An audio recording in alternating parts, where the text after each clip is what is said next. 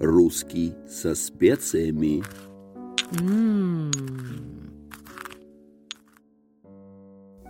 Добрый день, дорогие друзья! С вами Елена Дудина и в эфире очередной выпуск подкаста «Русский со специями». Сегодня у нас очень интересная тема для разговора. Мы поговорим о таком явлении в нашей языковой действительности, как наивная лингвистика.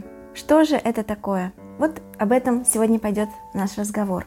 Как известно, в нашу современную эпоху почти в каждой науке появляются разного рода любители. То есть люди, которые считают себя достаточно компетентными, чтобы комментировать происходящие события, анализировать какие-то факты, делать глубоко идущие выводы и выглядеть профессионалом.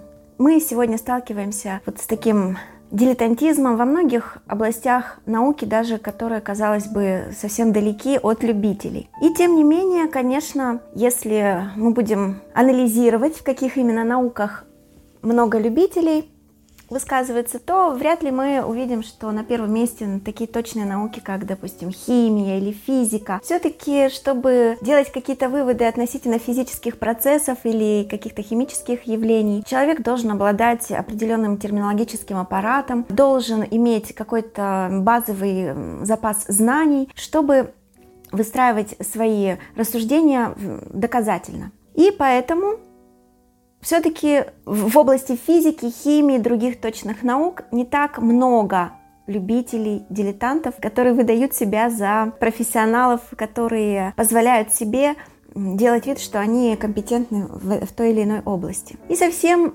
иначе обстоит дело в области лингвистики, потому что лингвистика — это то, что кажется людям которые владеют тем или иным языком на свободном уровне, лингвистика кажется людям чем-то понятным, простым и каким-то даже, может быть, не очень и научным.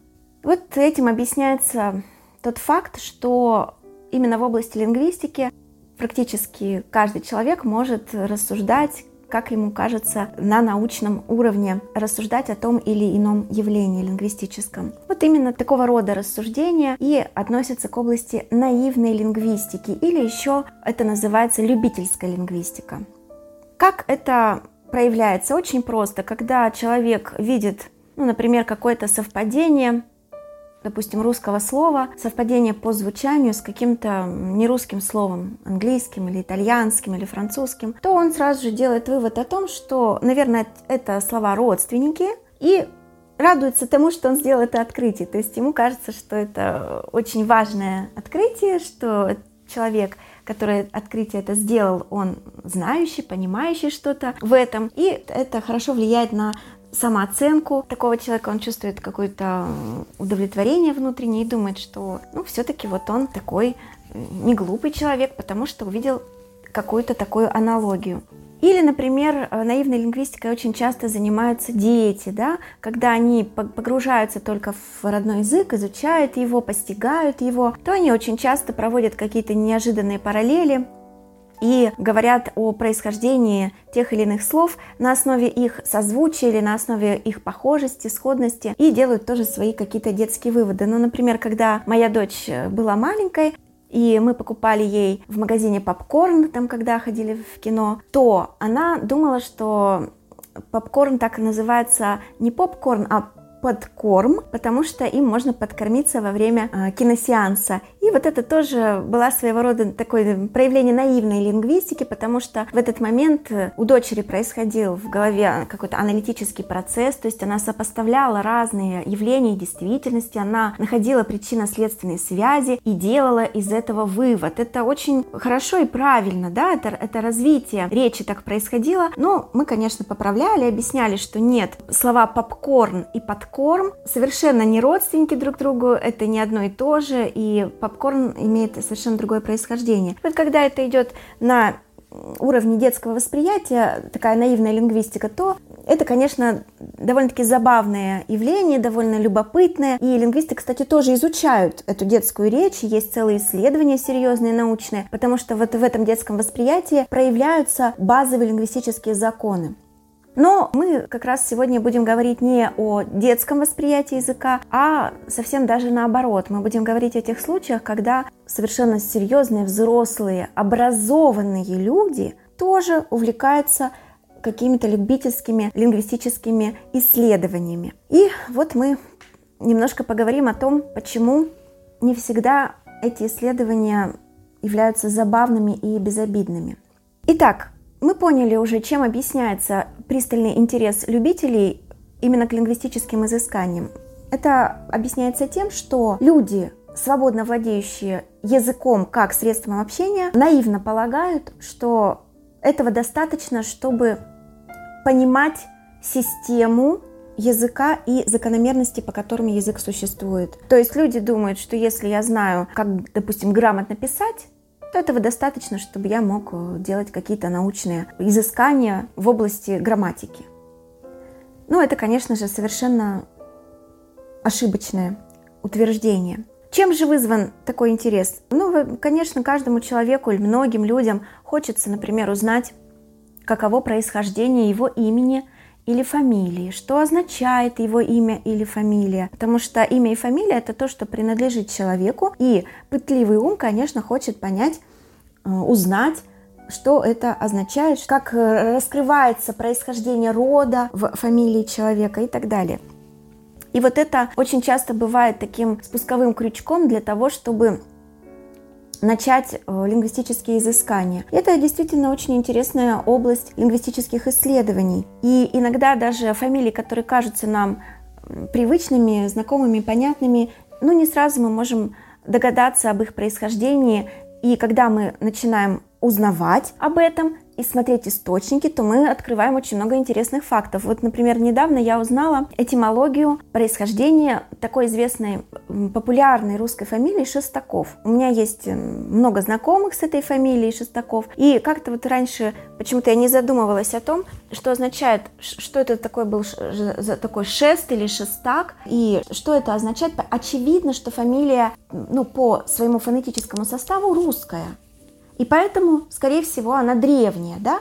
И вот недавно совершенно я узнала, что, оказывается, шестак так называли в Древней Руси ребенка, который родился шестым по счету.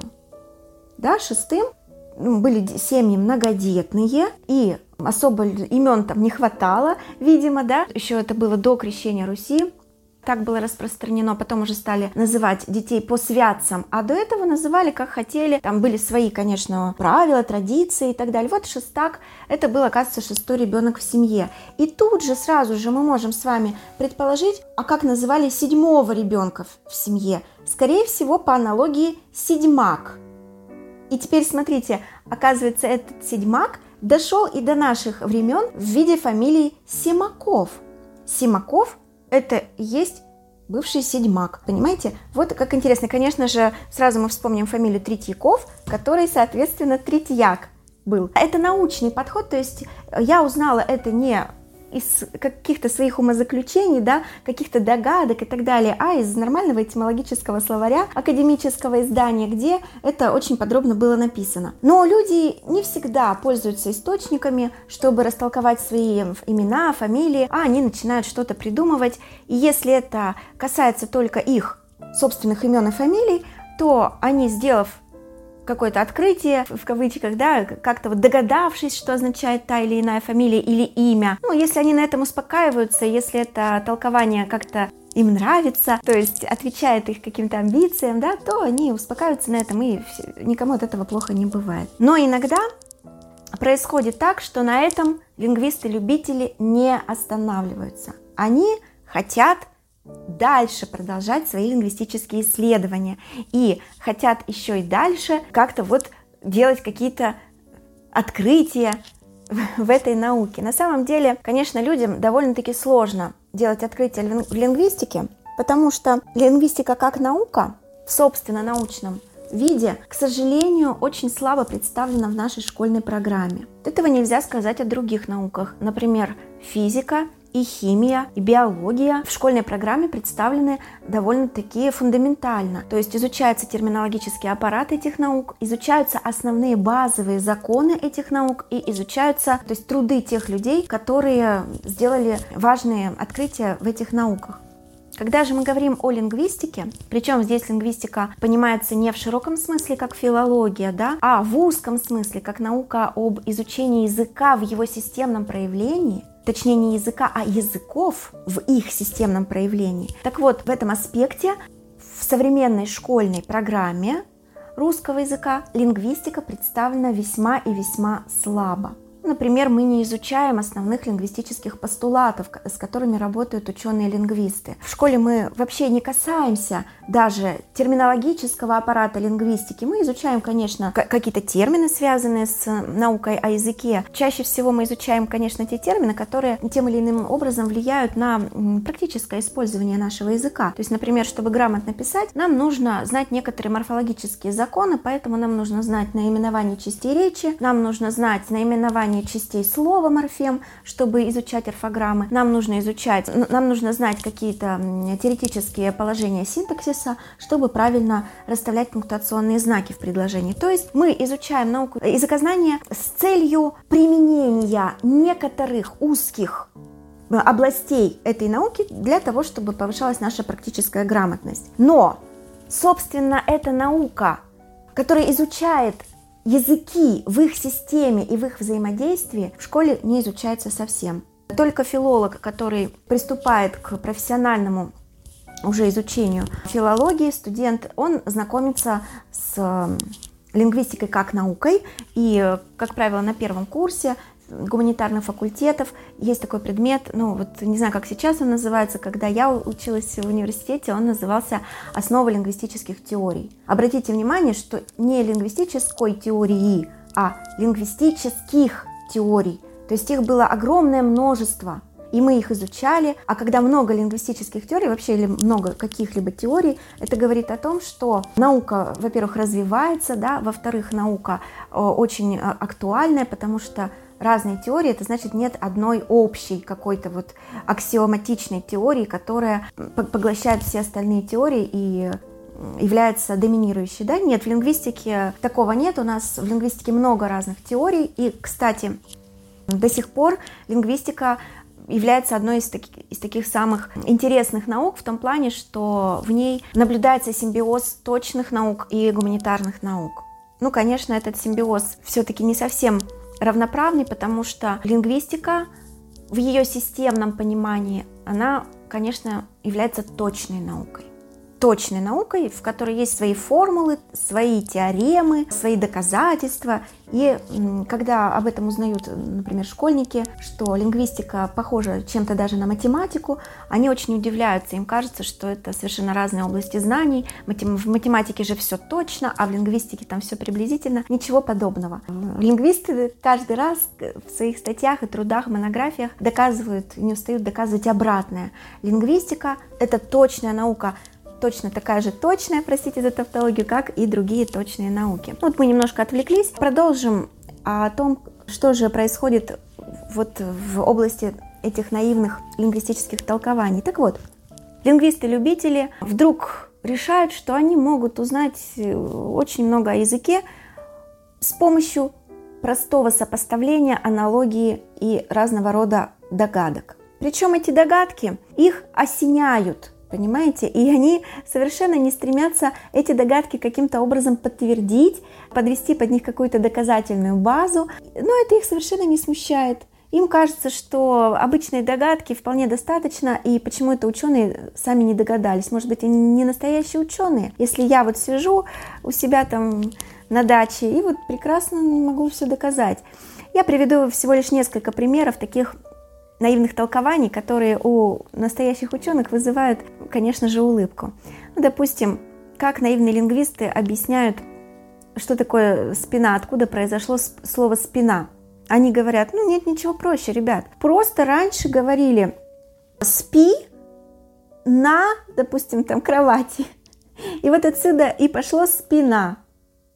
То есть, ну вот так объясняется происхождение слова «спина». Обратите внимание, что в, этой, в этом объяснении, ну, нет просто никакой логики и никакой закономерности. Не учитывается ни морфемное членение слова, что в слове вообще-то есть так-то корень, окончание, да. И даже не, учится, не учитывается тот факт, что слово «спина» в своем первозданном виде, в виде формы именительного падежа «спина», довольно редко используется в языке, по крайней мере, не чаще, чем его другие формы, такие как спину, спиной, на спине и прочее, и прочее, да. И, и почему-то, когда мы берем слово «спиной», то уже никак э, наша теория по поводу «спи» на чем-то не подтверждается. Но наивных лингвистов это вообще не смущает. Они спокойно объясняют происхождение слова «спина» сочетанием глагола «спи» и слова «на», э, предлога и могут даже об этом написать какую-нибудь статью в интернете. И я вас уверяю, эта статья найдет своих читателей.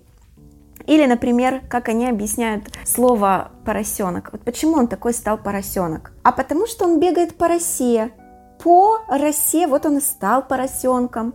Ну, конечно, когда мы слышим такие толкования, и особенно когда они идут не из детских уст, а из уст взрослых, серьезных людей, то улыбка, которая у нас образуется в этот момент, она немножечко кривовата потому что это не, тот, э, не то остроумие, да, которое вызывает смех и восхищение какими-то парадоксальными наблюдениями, да, какими-то неожиданными выводами. А кривизна этой улыбки объясняется тем, что ну, насколько далеко может зайти невежество человека. То есть он отрицает не, не просто лингвистику как науку, делая вот такие умозаключения, а он отрицает язык как систему вообще. Он делает свои выводы на основе обыкновенного и абсолютно случайного, абсолютно случайного совпадения.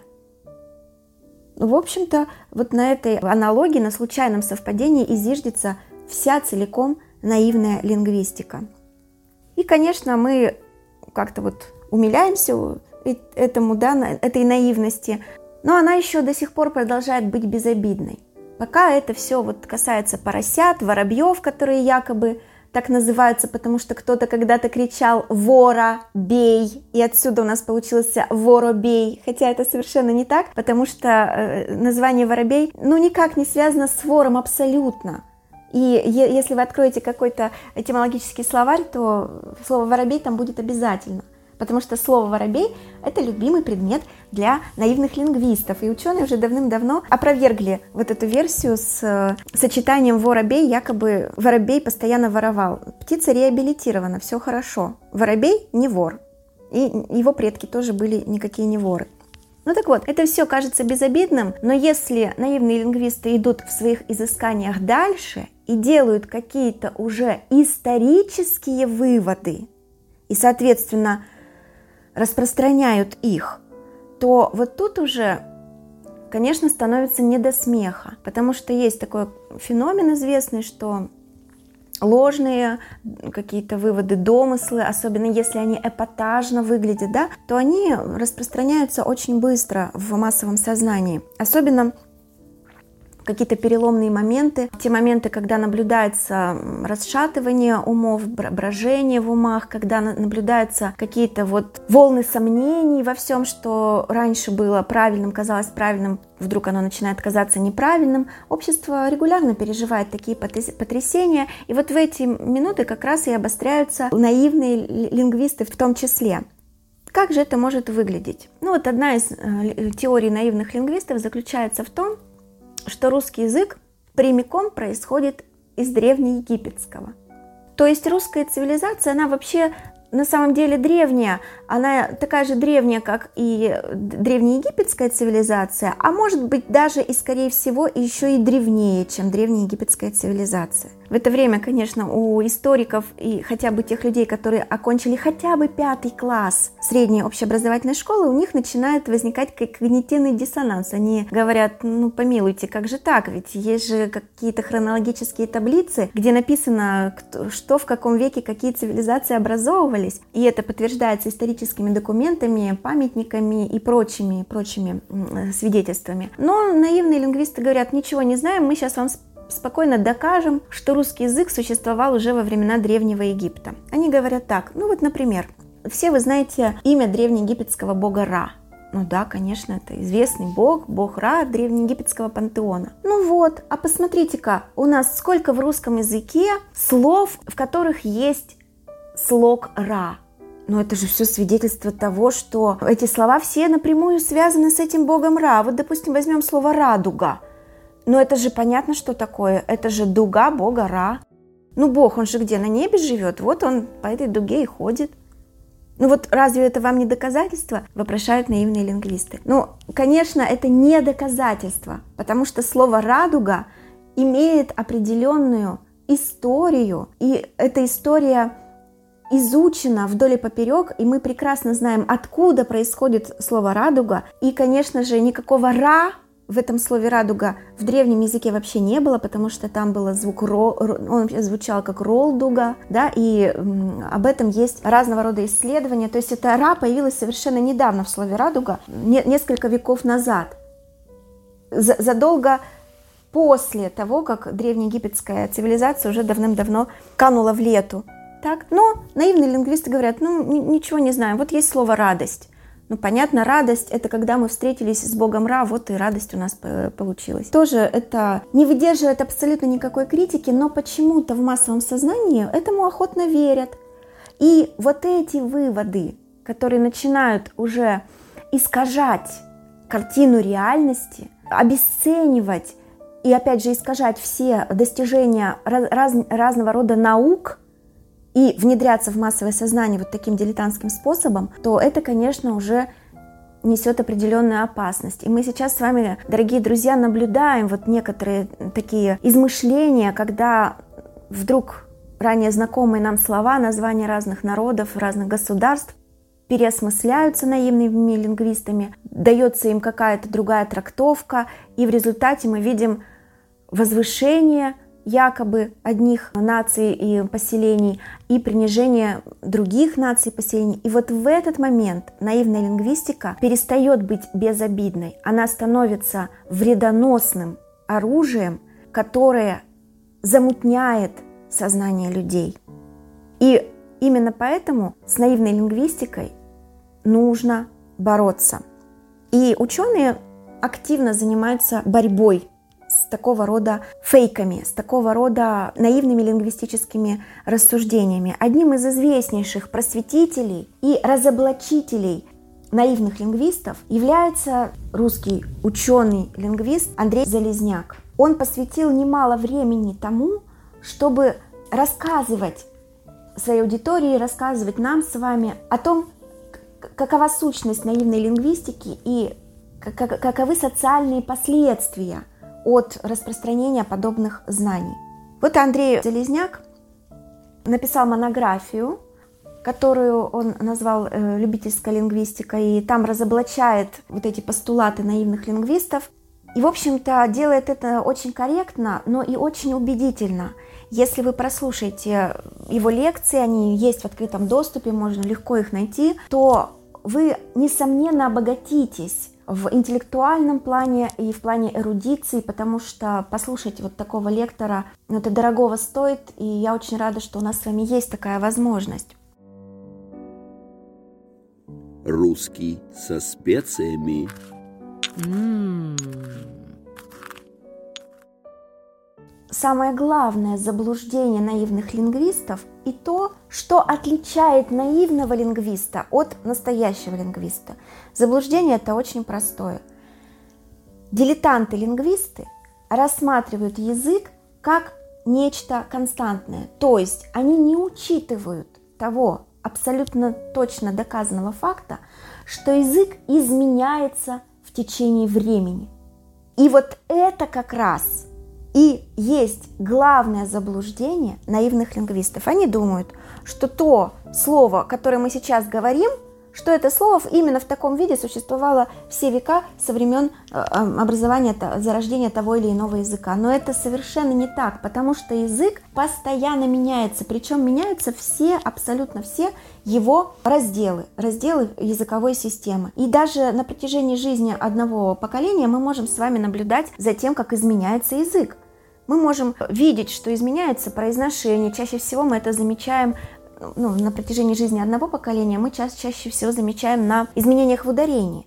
То есть мы видим, как допустим, начинают разрешать какое-то ударение, которое раньше запрещалось словарями, да, это говорит о том, что просто акцентологическая норма, норма ударения подвижна, подвергается определенным динамическим процессам, и когда мы видим, что в словарях появляется допустимо помета допустима для какого-то ударения, которое раньше казалось ошибочным, вот мы так и видим как эта норма движется, да, меняются нормы управления, меняются даже некоторые нормы звукосочетания, но, правда, на это уже требуется чуть больше времени, чем э, протяженность жизни одного поколения. Так, например, произошло изменение нормы звукосочетания в таких словах, как булочная, булочная, да, еще некоторое время назад недопустимо было произносить булочная, нужно было говорить только булочная, но сейчас это изменилось, и сейчас можно уже говорить и так, и так, а скоро слово булочная в произношении шин уже будет устаревшим, да, и уже эта норма тоже движется. Изменяются нормы, допустим, сочетания жд. Если раньше сочетание жд в словах произносилось как мягкое долгое «ж». Например, по всей территории Московской области завтра пройдут грозовые дожди. Вот так надо было раньше говорить. А сейчас спокойно мы говорим уже пройдут грозовые дожди. Норма этого звукосочетания давно изменилась. Уже в даже в 40-х годах прошлого века в разговорном стиле допускалось такое произношение, а сейчас это литературной нормой стало. То есть все это свидетельствует об изменении языка даже вот на таком поверхностном фонетическом уровне. И более глубоким, глубокие процессы происходят и на других языковых уровнях. Понятно, что изменяется лексический состав языка, это тоже очевидно, но изменяется и грамматический состав языка. Например, в древнерусском языке было несколько видов прошедшего времени, а в нашем современном русском языке только один вид прошедшего времени. Мы образуем прошедшее время глаголов с помощью суффикса «л», добавляем его. Раньше были всякие другие формы и это знает любой филолог, да, потому что филологическое образование предполагает изучение древнерусского языка, исторической грамматики, старославянского языка и так далее. И вот Получается, это важное замечание, это важное наблюдение сразу разбивает любую абсолютно теорию наивного лингвиста. Потому что, когда мы имеем дело с современным звуковым и морфемным и графическим составом того или иного слова, то мы фиксируем его именно современное состояние. Существует э, специальный раздел науки лингвистики, который называется лингвистическая реконструкция, когда прослеживается вся история изменений этого слова с того момента, как оно произошло, появилось в нашем языке. И если это слово появилось в языке еще в дописьменную эпоху, то ученые все равно могут найти его происхождение как даже могут предположить, как выглядело это слово в те времена, когда еще не было письменности, и мы не можем проследить за этим словом по письменным памятникам. И когда лингвисты изучают историю этого слова, то они всегда опираются на то, что ни один звук ни в одном слове не может просто так замениться на другой звук. Если лингвисты наблюдают такую замену, когда один звук в слове заменяется другим звуком, то они видят это не только на одном слове, а на всех словах с этим звуком. И это второй закон лингвистики, который говорит о том, что все изменения в языке носят системный характер. И это, это второй аргумент против теории наивных лингвистов, потому что они, например, обнаружили в каком-то слове точнее не обнаружили, конечно же, а предположили в каком-то слове, что вот в этом слове, скорее всего, звук «б» заменился на звук «в». И радуются, да, что вот они открыли какую-то там закономерность. А на самом деле звук «б» измениться в, звуке в, в звук «в» должен был в этот момент во всех словах языка. Если этого не произошло, значит, эта теория не подтверждается. Вот почему этимология, лингвистика, историческая реконструкция лингвистическая, она является точной наукой. Потому что исследуется огромный пласт слов, и эти законы, которые обнаруживаются, они даже могут подтверждаться в фонетике или там в лексике других языков. Вот это тоже очень важно.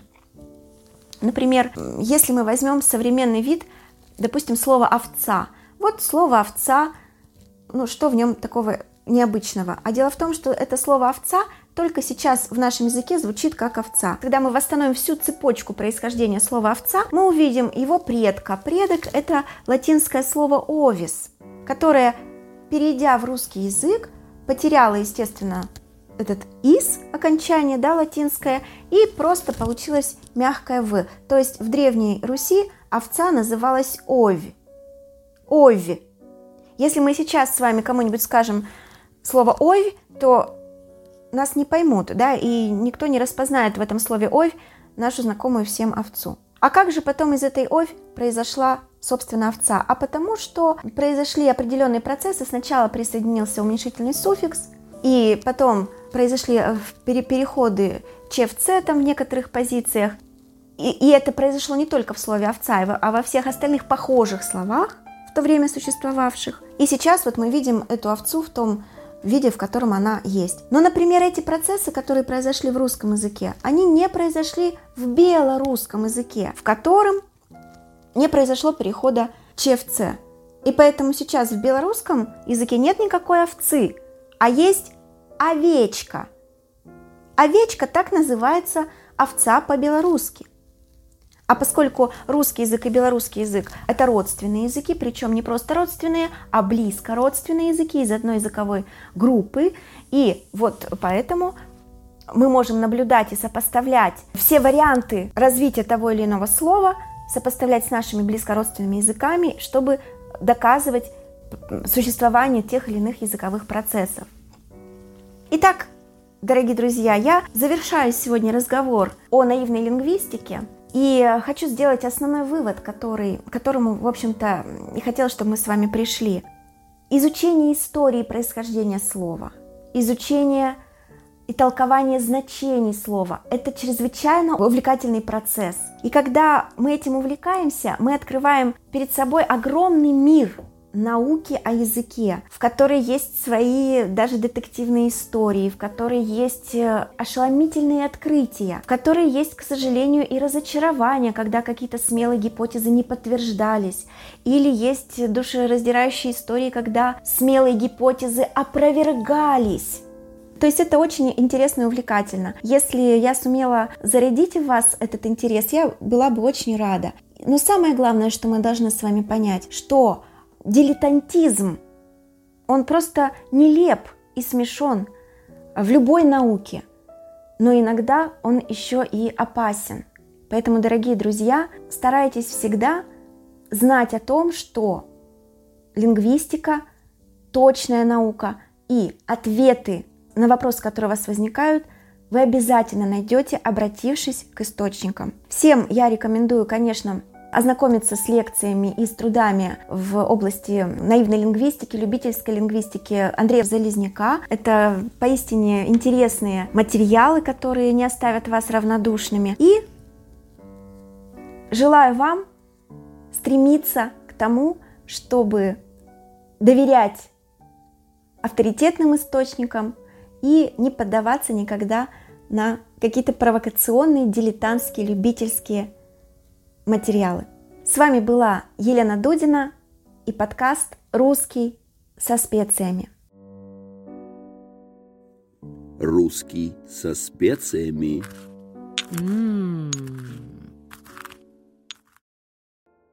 Подписывайтесь на наш подкаст, присылайте нам ваши вопросы, замечания и предложения по содержанию наших выпусков и будьте здоровы!